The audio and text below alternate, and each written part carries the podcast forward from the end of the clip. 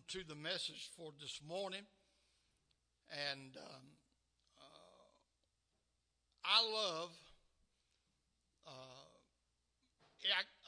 love the prophetic books of the Scripture. I believe every minister has a particular area that they lean to more than anything else, and they are called to, that becomes their forte, so to speak.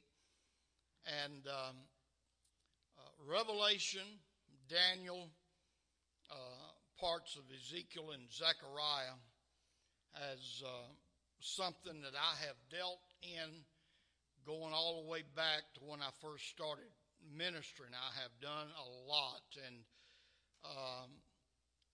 I love the book of Revelation. And matter of fact, out of all 66 books in the Bible, Revelation is the only book that has a blessing pronounced upon those who read it. Did you know that? Amen. There's a blessing, a special blessing attributed to those who read and study the book of Revelation. We're going to start today, and most of the time I teach this, and it's usually done on Wednesday nights or like that. And I'm going to be doing this on Sunday morning because we just got through a series on becoming the church, and we dealt with that for several messages. And I'm going to begin today. We're going to talk on the 7 churches in Revelation, and we're going to be dealing with this for the next few weeks on Sunday morning. And we're going to see how God relates to the church and the work of God in the church.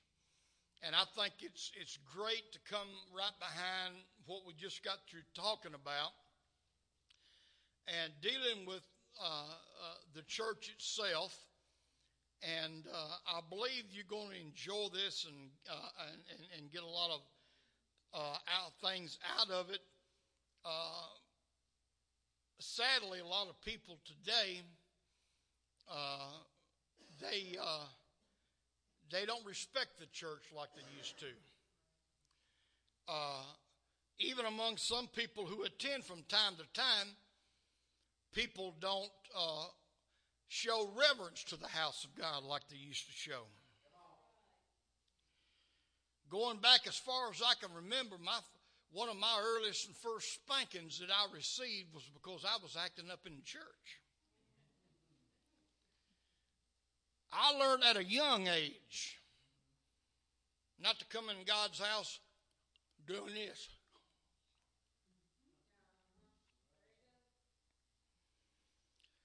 I learned from an early age not to jump around and to talk and to laugh in the church.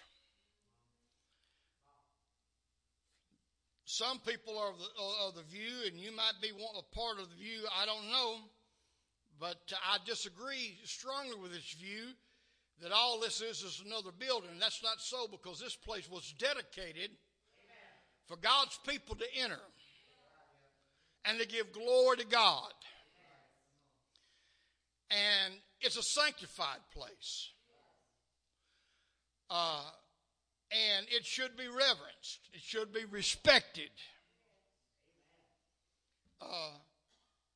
Not everything needs to be up on the platform of the church.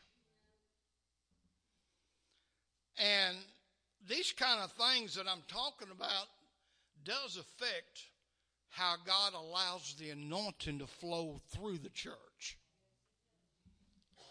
I believe one of the reasons why we have been blessed down through the years with the anointing of God, I haven't been perfect at it. There have been areas that I have missed out and I messed up or whatever, but I do the best I can to see to it that God's house is reverenced and respected, because I know if we don't, pretty soon we're gonna cut the hand off that feeds.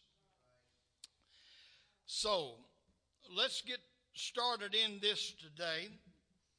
The 7 churches of Revelation, and see what the Lord will direct us today. And we've got some new equipment up top.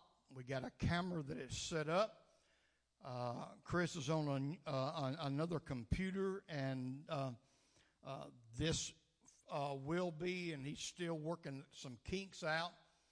But as best we can, we're going to be live streaming every service on Facebook to begin with, and then later on, we're going to be putting these recordings on our website that you can go and look, just like you've been going and clicking and listening to messages. You'll be able to go eventually on the website and see our services.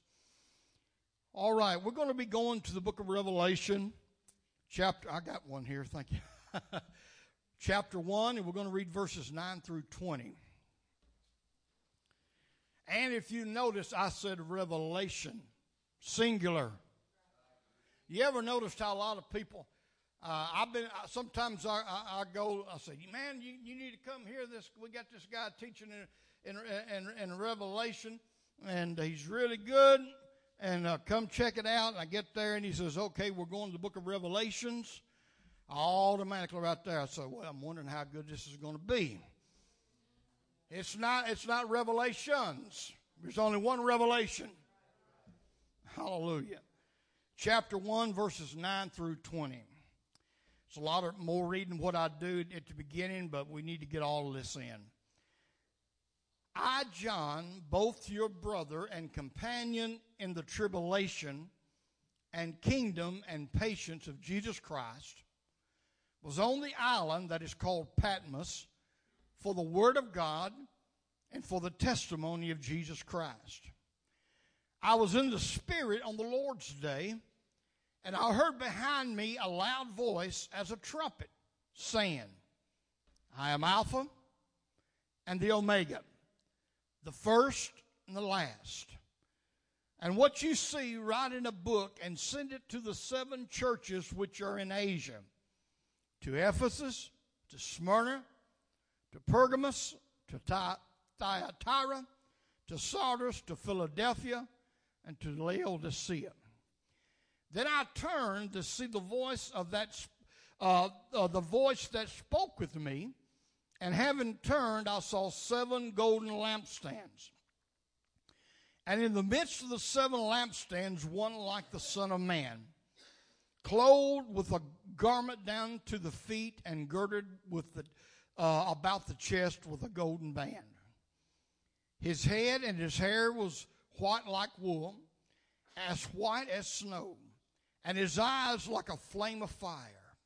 His feet were like fine brass, as if refined in a furnace, and his voice as the sound of many waters. He had in his right hand 7 stars. Out of his mouth went a sharp 2-edged sword, and his countenance was like the sun shining in its strength. And when I saw him, I fell at his feet as dead. But he laid his right hand on me, saying to me, do not be afraid. I am the first and the last. I am he who lives and was dead, and behold, I am alive forevermore. Amen. And I have the keys of Hades and of death. Write the things which you have seen, and the things which are, and the things which will take place after this. The mystery of the 7 stars which you saw in my right hand, and the 7 golden lampstands. The 7 stars are the angels of the 7 churches, and the 7 lampstands which you saw are the 7 churches. Let's pray. Lord, as we come today, we thank you and we praise you for the privilege we have to come together and unite as one into the house today. We pray, Lord, for those among us who is not here. We ask your blessings upon them. And as we are here today entered into your word, we're asking, God, that you will give us direction and guidance. Let your Holy Spirit direct as we attempt to minister from your word today. I pray for each and every one. We will be encouraged, lifted up, and blessed. And when it's all over with, when we leave here today, we can all say it's been good to be in the house of the Lord. In Jesus' name, let the church say, amen. You can be seated. Hallelujah.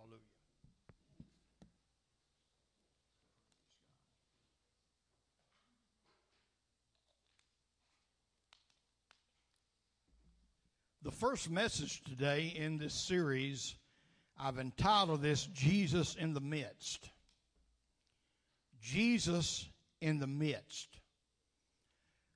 The reason why that I say this is because when John looked around to see the voice that was talking to him, it came from the back. And he looked around and he saw 7 lampstands. And in the middle of those 7 lampstands was one like the Son of Man, which is Jesus Christ. He was in the middle there, standing.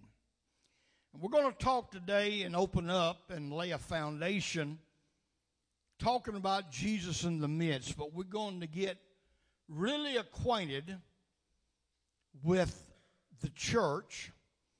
And let me just ask right now, if we got some folks that can say, Brother Sammy, I like the milk of the word, but I think I can chew a little meat today. Does anybody think you can chew a little meat today? Let's just see what the Lord will direct us. John had been exiled to an island called Patmos because of his faith. He was put out there to try to get rid of him and put him out there and exile him away from everybody else. And at the time the book of Revelation was written, it was written somewhere around 96 A.D. Now, to give you some perspective there, you know, Christ lived somewhere and was crucified around 33 and a half A.D. Revelation, most scholars put it around 96 A.D.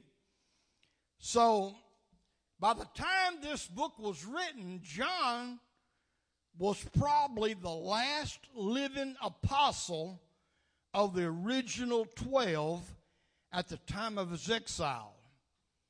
And if you know anything about history, you'll know that all 11 others had been martyred. They had been killed. Their life had been taken away from them because of the name of Jesus. And John, by the way, was the only one who died a natural death. All the rest of them was martyred for the name of Jesus. He was the sole eyewitness still alive. He was one of the inner circle of Jesus Christ. He had been separated now from the church. They had taken him away from the church that he was a part of. And he was alone in exile. And as he was there, he said he was in the spirit on the Lord's day. Hallelujah. John was kind of like Paul and Silas several years prior, to where they were put in the prison after they had been severely beaten with blood running down their back. They're in chains inside a dungeon. But at midnight, they was not complaining, they was not singing gloom, despair, and agony on me. Hallelujah. But at midnight, They began to sing praises unto God. Hallelujah. They began to give glory and praise unto the Lord in the midst of their storm, in the midst of their trouble, in the midst of their situation. Oh, hallelujah. There is nothing that disturbs the enemy as much to see a child of God remain in the faith and lift up the name of Jesus, even though they're going through bad times.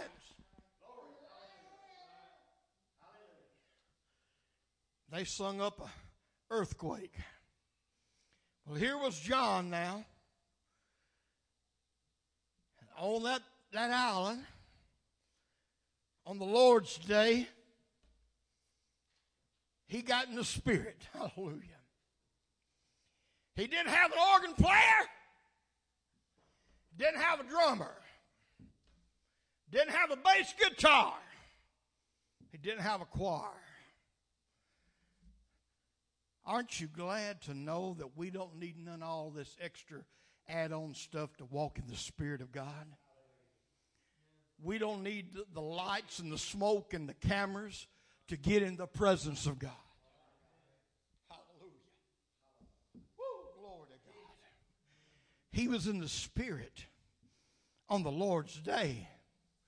And as he was there meditating or worshiping or praising God, the Bible don't say exactly what he was doing. But all of a sudden from behind him, hallelujah. Put up that picture that we got. All of a sudden, there was a voice begin to talk. Hallelujah. And he turned around to see the voice. And it was Jesus. Jesus began to talk to him, and he said, I want you to write down in a book the things that you're about to see. And he said, I want you to send this to the 7 churches that are in Asia. And then he named off those 7 churches. Now, by this time, the church had spread many places. And there was a lot more than just 7 congregations. There were churches all over the Apostle Paul had started. The reason why it was to these 7 churches was because these 7 churches best represented that the ages and the periods and the dispensations that the church as a whole would go through from the time of the day of Pentecost to the culmination of all things. There were 7 literal churches, but they also represented, and they were typical of 7 different periods and things that the church would go through. When John turned to see the voice, he said, I saw 7 golden lampstands, and in the midst of the lampstands, one like the Son of Man. The description of the church as a lampstand is instructive. The lampstand was one of 3 items in the holy place in the tabernacle and then later in the temple. If you'll recall and remember, the priest went into the holy place twice a day. He went in twice a day with oil for the lamps, fresh bread for the table of presence, and incense and a coal of fire to burn on an altar of incense inside the tabernacle. Hallelujah. The light of the lampstand was to be kept burning 24/7. It was never to go out. Never to go out. You see, it represented the wisdom of God from the Word of God. The Holy Spirit of God, oil and fire. It also pointed forward to the day when God's Spirit would dwell in the hearts of the members of the body of Christ, the church. When John turned to see the voice, he saw Jesus standing in the midst of his bride. Glory to God. The church. But in that moment, John saw the glory of Jesus in the light of the lampstands. Follow me now. He saw the glory of Jesus in the light of the lampstands. This is the purpose of the church. Hallelujah. As Jesus was standing there, the light from those 7 lamps was illuminating Jesus. Come on, somebody. It was lighting up around, and Jesus was the center. He was the focal point, if you please. And that was the very purpose of the church. Amen. The very purpose of the church, with the oil and fire of the Holy Spirit, the church magnifies and glorifies the Lord Jesus Christ, her glorious husband and constant companion. Hallelujah. Listen to me now. The church does not call attention to or lift up herself. Never. The church calls attention to and lifts up the Lord Jesus Christ. Hallelujah. There's only one we should be glorifying and lifting up every time we come together, and it's not the pastor. Come on. It's not nobody else, but it's the Lord Jesus Christ. We should be illuminating him. Give him praise.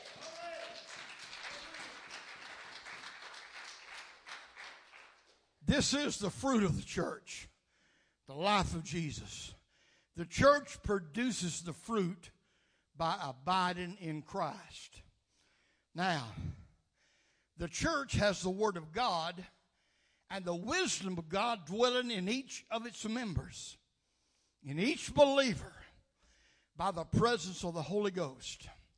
The Lord Jesus has always been in the midst of his bride, the church, and always will be. Hallelujah. Glory to God. Jesus in the midst. Do you realize, folks, that that's how come we're able to bind things on the earth? That's how come we are able to loose things on the earth? That's how come we can pray the prayer of faith. People can be saved, healed, and delivered. If we ever quit focusing on Jesus, and if Jesus is not in the center of the church, it's going to die. It's going to die. It can't survive. Now, there are 2 things I want to talk about today and in this message about Jesus in the midst. First, I want to talk about the betrothal of a bride. The betrothal of a bride. Hallelujah. Look around. The church is the bride of Christ. Hallelujah. The church is the bride of Christ. Now, let's talk about something here. And just give me a little time, and I want to take my time. In the Middle East, during the days of Jesus, and even for generations prior and generations after, and still today in a lot of places around the world, a bride was sought out by the father of the future bridegroom. Amen. For the most part, that's the way it's always been since creation. America's society kind of changed that when America was founded. But when it come time for a male child to get old enough to wed, the father would go out and select a bride for the bridegroom. The bride, listen to me now, and you can see where I'm going to be going to. The bride should not come from contaminated bloodline. Now, I told you we was going to get in some meat, and you got... Brother Johnson, like Brother Poston used to say sometimes, I hope somebody can hear me in the Holy Ghost. Hallelujah. The bride should not come from a contaminated bloodline. The qualities of the bride should be pure and never from a foreign lineage that served other gods other than Jehovah. I'm going to give you one example. I could give you more, but I'm going to give you one example because of time. We're going to go back to the book of Genesis, 24th chapter, and we're going to read the first four verses. Now Abraham was old and well advanced in years, and the Lord had blessed Abraham in all things. So Abraham said to the oldest servant of his house, who ruled over all that he had, "Please put your hand under my thigh, and I will make you swear by the Lord, the God of heaven and the God of the earth, that you will not take a wife for my son from the daughters of the Canaanites among whom I dwell. But you shall go to my country and to my family and take a wife for my son Isaac." One of the last things that Abraham did before he was carried on to meet with the Lord was to make sure that Isaac, that promised son, would have a bride. So he took the most trusted member of his household, his servant Eliezer, was his name. And he said, "I want you to promise me that you're going to take care of this. I'm not able to do it. I'm putting this in your charge. I need you to go seek a bride for my son."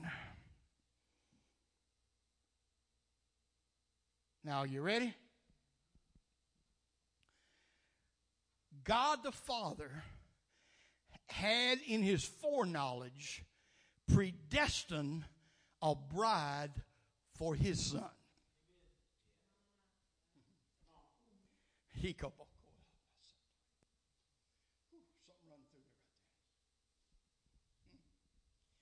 The church would be called out from the sin-contaminated bloodline of the world. Matter of fact, that's what the definition of the word church is. Ecclesia, called out ones. Glory. My. God the Father, before Jesus was sent, through his foreknowledge, he predestined a bride. That bride was going to be the church. But it could not be just anybody. Come on.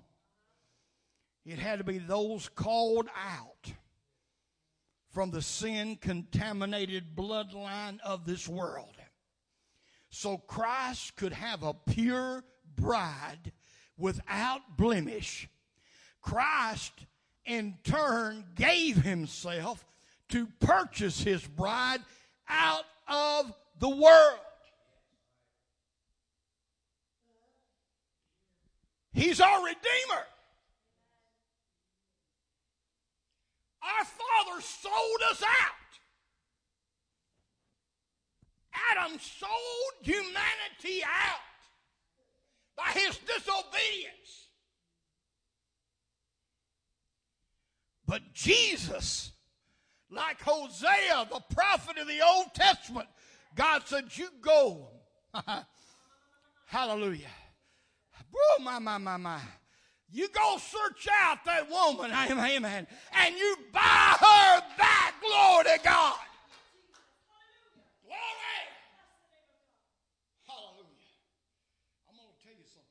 Jesus paid for you. He bought you with his own blood. Hallelujah. You was contaminated by the sin of Adam. There was no purity in you at all. You was considered a dog and an outcast. And you were destined for destruction.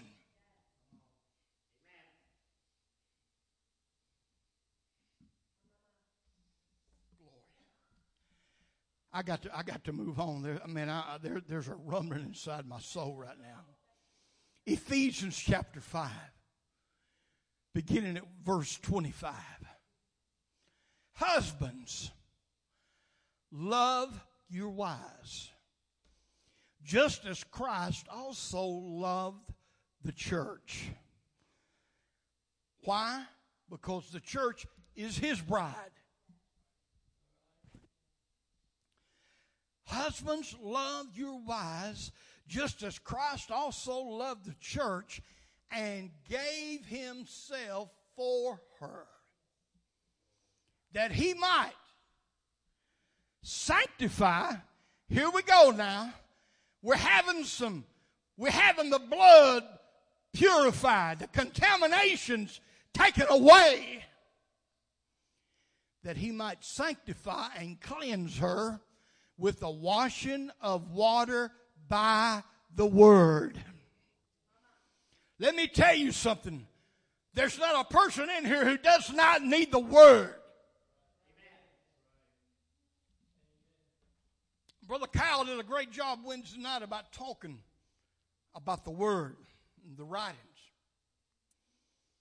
You see, we are cleansed with the washing of the water by the word. The word of God will cleanse you. It will purify you. If you will not only be a hearer, but if you will be a doer of that word, it will purify you. It will take the contaminants out and make you fit for the kingdom of Christ and make you fit to be part of the bride. Hallelujah. That he might present to her, to himself, a glorious church, not having spot or wrinkle or any such thing, but that she should be holy and without blemish. Hallelujah. Glory to God. Amen.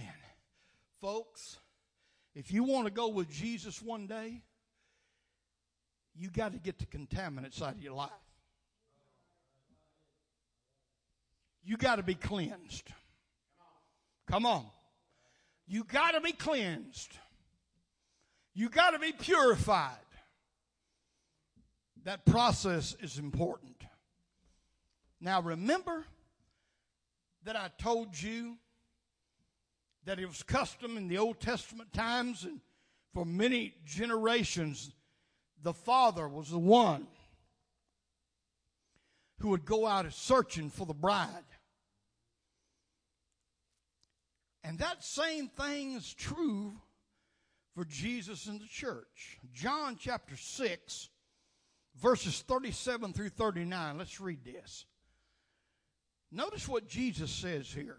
He says, all that the Father giveth me shall come to me, and him that cometh to me I will in no wise cast out.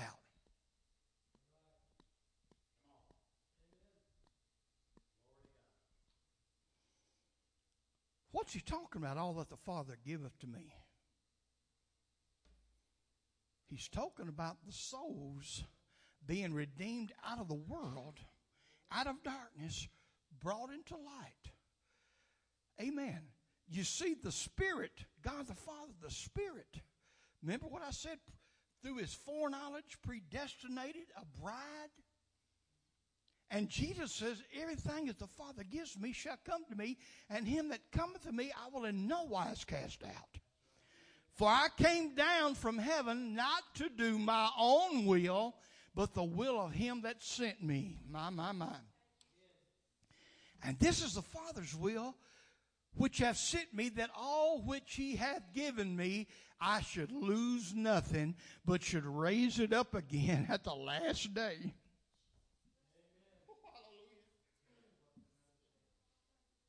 That's why I don't have to worry about death.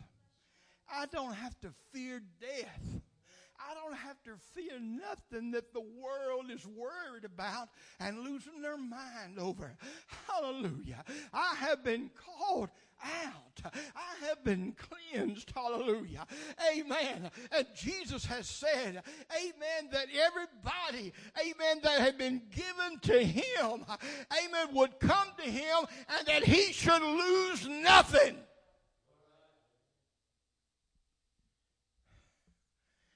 John, let's move a little further down in the 6th chapter, John 6, verse 44. Notice what Jesus says. No man can come to me except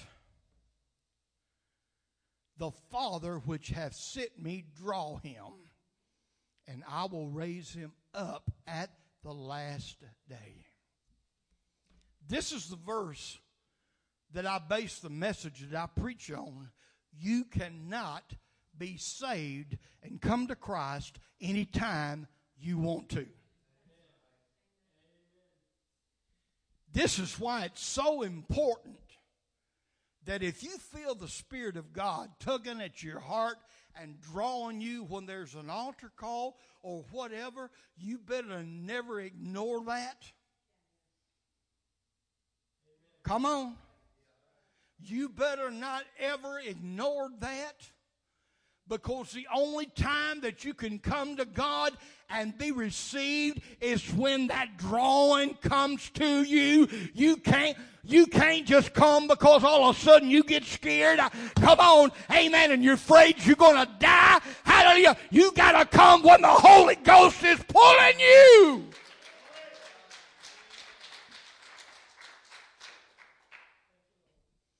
My. Hallelujah. One more scripture, and this we're going to move to another part. 2 Corinthians chapter 11, verses 2 and 3. Listen to what this says. Now, Paul here is talking. He said, for I am jealous for you with godly jealousy. For I have betrothed you to one husband, that I may present you as a chaste virgin to Christ. But I fear lest somehow, as the serpent deceived Eve by his craftiness, so your minds may be corrupted from the simplicity that is in Christ. Folks, we've been betrothed to Jesus. We're under engagement. Hallelujah. Amen. And the reason why that betrothal has come about, amen, through the Spirit himself, through God the Father, who has drawn us to him, caused us to want to yield our life over to God. Hallelujah. Amen. You know just as well as you're sitting there, amen, if it hadn't been for the Holy Ghost moving upon you, you would have never obeyed God. Years ago, Brother Bobby was being wooed by the Spirit of God, was pulling on him, and he said, Lord, if this is you, if this is right, you let Linda get up and go to the altar. Is that right? What happened?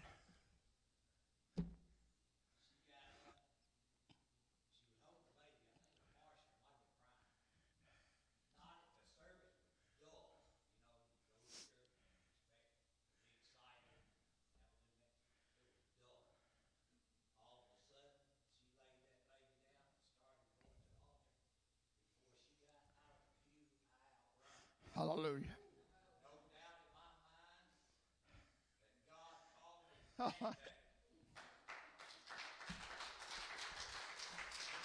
That's what this verse is saying that I've been preaching to you about. Nobody can come to me unless the Spirit moves and draws them like he was drawing Bobby that night. Hallelujah. Amen. And when the Holy Ghost knew the only way to get Bobby out of that pew was to get Linda out first. So here come the Holy Ghost and gave her a good swing and said, get up out of that altar. Hallelujah. Glory to God. Woo! Hallelujah. Hallelujah. You are valuable to God. God loves you. You say, well, I don't understand because I'm not perfect. I don't care whether or not you're perfect or not. Jesus thought you was to die for.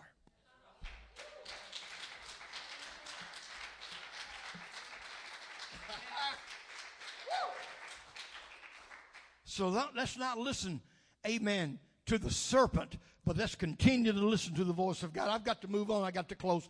The second part, I'm going to end out by talking about Christ in the midst. Christ in the midst. That's what we're dealing with. Matthew 28:19-20.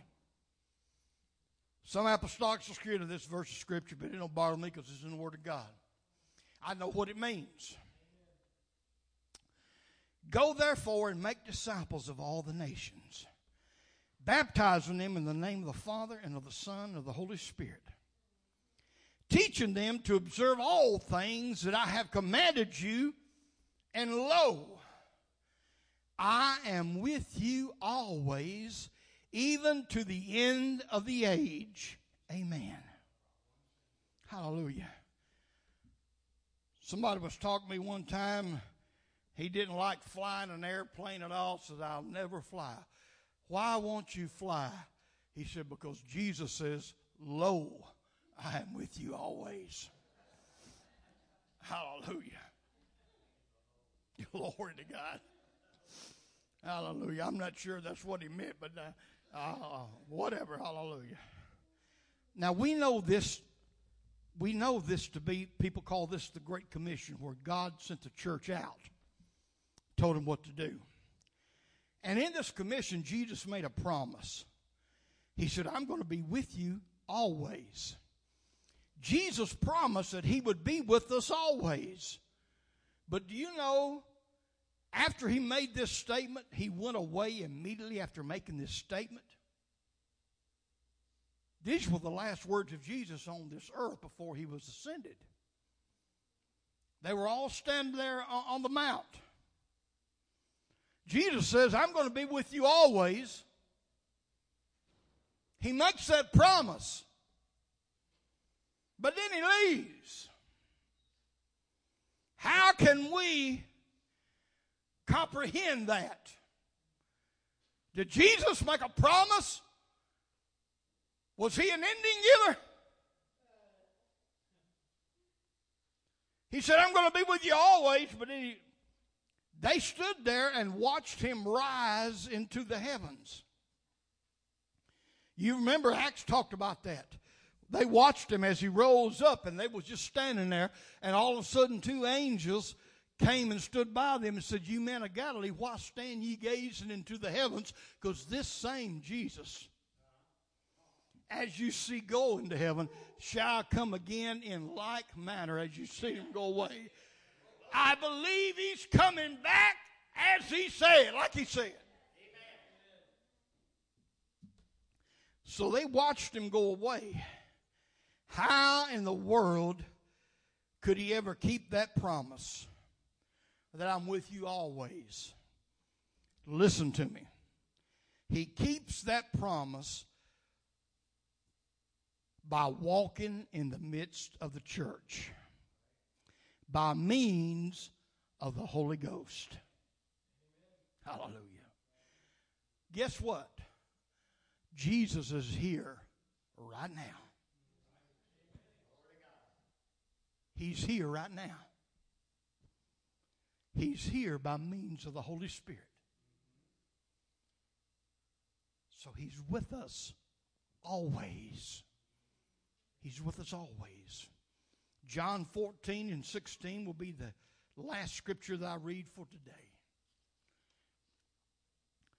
Jesus said, and I will pray the Father, and he will give you another helper regular King James says comforter, that he may abide with you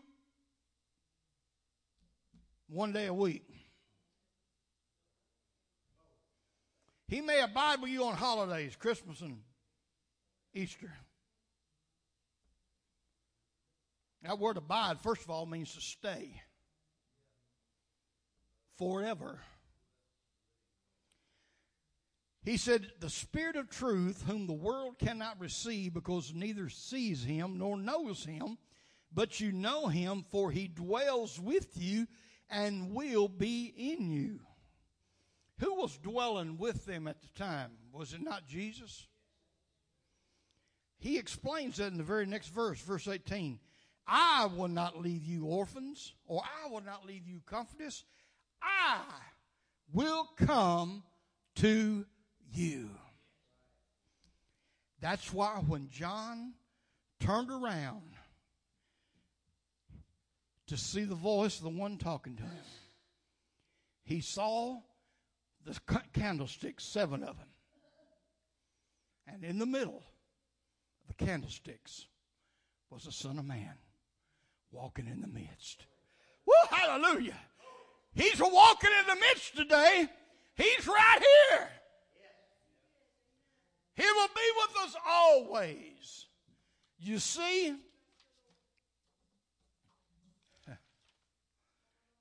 I've got to say this, Brother Chase was talking about the fivefold ministry, and he brought out beautifully the different fivefold ministry. Jesus, if you remember, he taught. He said that they were. He said they were. Jesus had 7 stars in his hands. And he said the 7 stars are the angels of the 7 churches. I'm thank God of the fivefold ministry. The pastor is the one in the hand of Jesus. Because the minister of each one of the church was the pastor, the one that God had placed the pastor. They were the stars. The 7 stars are the angels of the 7 churches. And the 7 lampstands which you saw are the 7 churches. And Jesus is walking in the midst. Oh, hallelujah. Give the Lord a hand clap of praise. Hallelujah. Let's stand together.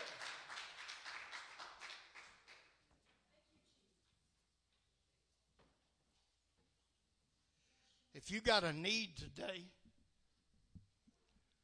Jesus is here. And this course come to my mind. If you need a touch from God or you need something from the Lord, he's here.